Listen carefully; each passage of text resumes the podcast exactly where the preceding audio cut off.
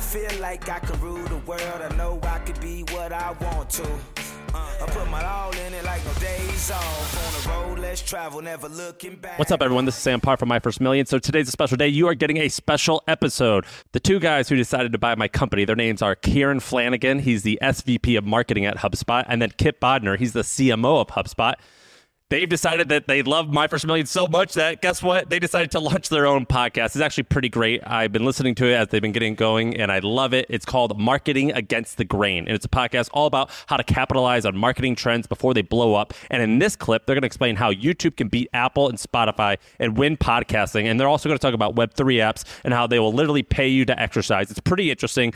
These guys are, are, are kind of geniuses. They are definitely two of the guys who are most responsible for this acquisition of the hustle. They're really, really sharp. I look up to them. Uh, so check it out. It's called Marketing Against the Grain, and it starts now. YouTube can win podcasts. Yes. Because it actually has a better distribution engine than Apple, Spotify, any of these other platforms for podcasts, which is search. Because the death of most podcasts is there is zero long tail equity. You listen to a show and then it disappears. Mm-hmm. YouTube with search has all of that equity. And I curious to get your opinion on what you think about that move by YouTube and what do you think the long term plan here here is for a podcast? Kieran, I'm fascinated about what you just said. I want to break it down a little bit more for the listeners before we even go down this. If you think about this first segment of the show, Kieran is dropping some knowledge on YouTube and its advantage in the podcast space. The reason for that is YouTube is the second most popular search engine in the world after Google. And if you're a business and you've got a podcast, or if you're an individual, you've got a podcast, basically how you attract people is through word of mouth and people knowing about the name of your show and looking for the name of your show, listening, subscribing, because they basically have that branded search term. They know what your show is called and what it's about there's very little traffic that comes from people looking for topics right. that they want to just he- listen to a bunch of different podcasts on. Mm. And that latter part is what YouTube nails, right? You can look at specific topics, specific guests, much better YouTube search than you can in Spotify search or Apple podcast search because those traditional podcast platforms are anchored around the hosts and the name of the show versus the content of the show itself. Right. And I think we're going to move to a world longer term where the content is more important or just as important as the host. And so that means if you are a business or individual doing a podcast, you can't ignore YouTube. And the fact that YouTube is now going to start giving you money to make a version of your show, which takes some of the video production and editing expense away, that is just a no brainer because then you're going to see growth and that growth is going to allow you to fund better and better investment yep. into the work you're doing on YouTube. So I think it's a huge opportunity for creators. And I think we're going to see the rise of podcasting on YouTube really take off over the next 12 to 18 months. Hey, let's take a quick break to tell you about our sponsor. There's no secret formula for customer service, but there is an all new service hub from HubSpot, and it's bringing service and support together in one platform so you can deliver the best experiences possible. You can free up your customer support reps' time with an AI powered help desk so you can easily support and grow your customer base. The secret's out. Service Hub is a game changer. Visit HubSpot.com slash service to learn more. The thing that I think that most podcast discovery engines miss is one of the big ways that you can get people into different podcasts is through related podcasts. Like, yo, you like this thing, you probably like these other things, which is what large proportion of your traffic in YouTube will come from related videos. Some of it will come from search, but a lot of it actually comes from recommended videos. And all podcast discovery engines are predicated on here are other podcasts you like because you listen to this podcast. They all miss out on here are other podcasts you like because you enjoyed this guest. Yes. Right. And I think YouTube can do those things much, much better. It shows you that audio as a format, podcast in particular, still has a, tons of discovery problems. And so when you're thinking about your marketing strategy, thinking about the stories you're trying to tell, audio is a powerful tool with deep engagement but while there's still some underlying flaws in the infrastructure around how people experience and discover audio stories today. Right. So, everyone listening to this episode, I wanted to do a very special episode that I'm calling the Twitter Sode.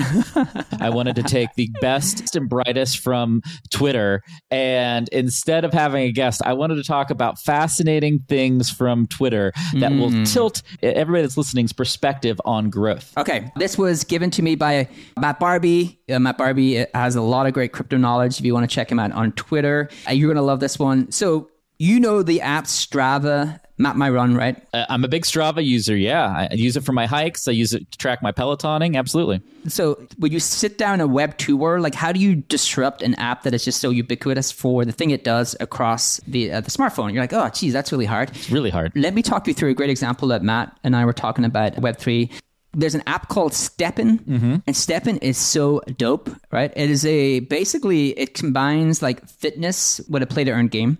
So what they've done is they've built the actual app like a Map My Run or Strava where you can log in and you can actually do your exercise and it tracks you. But the thing you can actually do is you can go and buy an NFT within their app. So you can buy these different NFTs, different kind of sneakers. Mm-hmm a walk sneaker, a jog sneaker, a run sneaker. Each NFT then comes with ranges that you need to stay within when you are either walking, running, or jogging.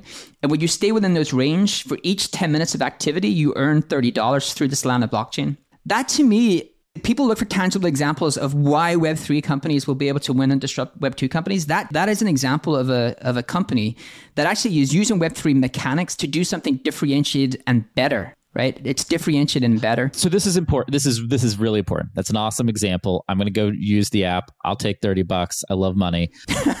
I'm unabashed in saying that. But this is a really important point for everybody listening. So I want to slow it down a second. So when you're listening to the news or you're on Twitter and people are talking about NFTs and Web3, it seems like really abstract and futuristic and stupid. And like it's really easy to like naysay all of it. I get that. A lot of it is going to be crap and a lot of it's going to fall away. But at its core, when you think about the difference between the last generation of the internet and the next generation of the internet, understand that it is a massive change in incentives and the ability to incentivize. Exactly. And that the last version of the internet, your whole job was to make a product or value proposition 10 times better than it was before. In the next generation of the internet, it is making something somebody thought was impossible possible. Mm. Did you ever think it was going to be possible to get paid to exercise? Exactly. That's what you just said. Yeah. Somebody gets paid to exercise. Exactly. Do you know how how much of a massive impact that has on humanity if you pay people to exercise? You know what it does to hospitalization rates, insurance rates, all of those things. It makes something that you thought was impossible possible. And if you can't pull that magic trick out as a business over the next 10, 20, 30 years, you're not going to exist. Yep. Because that is the game that is going to change. Don't think about the technology, think about the change in customer experience. And that move from impossible to possible is that change. Right. So I think in the future, really understanding incentives is going to be a marketer's core skill set to acquire customers within the future, right? Really understanding yes. how to, in- to incentivize your community. And so I went down a rabbit hole, as always, Kipp. I didn't just stop it and go, that was cool. That's a real good example of an app incentivizing and how you could actually disrupt these players and do great marketing and get people using your app versus these apps. I went into other incentives that are cool for marketers to know about. I want to run some of these by you. Please. Learn to earn. So let me bring the listeners through Learn to Earn exchanges use learn to earn to get you to actually use the exchange and start to trade coins. And if you do those things and complete exercises, they will actually deposit free coins into your account. What a great incentive to get someone to actually start to use your product. There are other sites out there. I think Rabbit Hole is an example of a site that aggregate all these tutorials together. And the reason they're doing that is they're acquiring traffic to their mm-hmm. site and then they're able to get brands to pay them money to run these tutorials through their site to promote those products. And those brands actually give people free coins to start to learn about their products, use their products.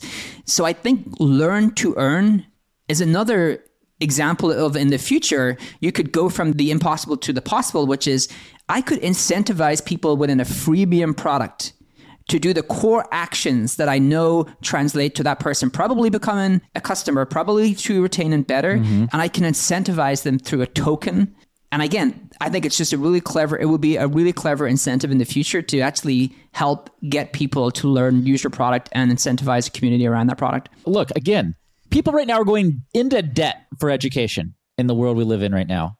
We're going to move to a world where you're going to get paid to learn.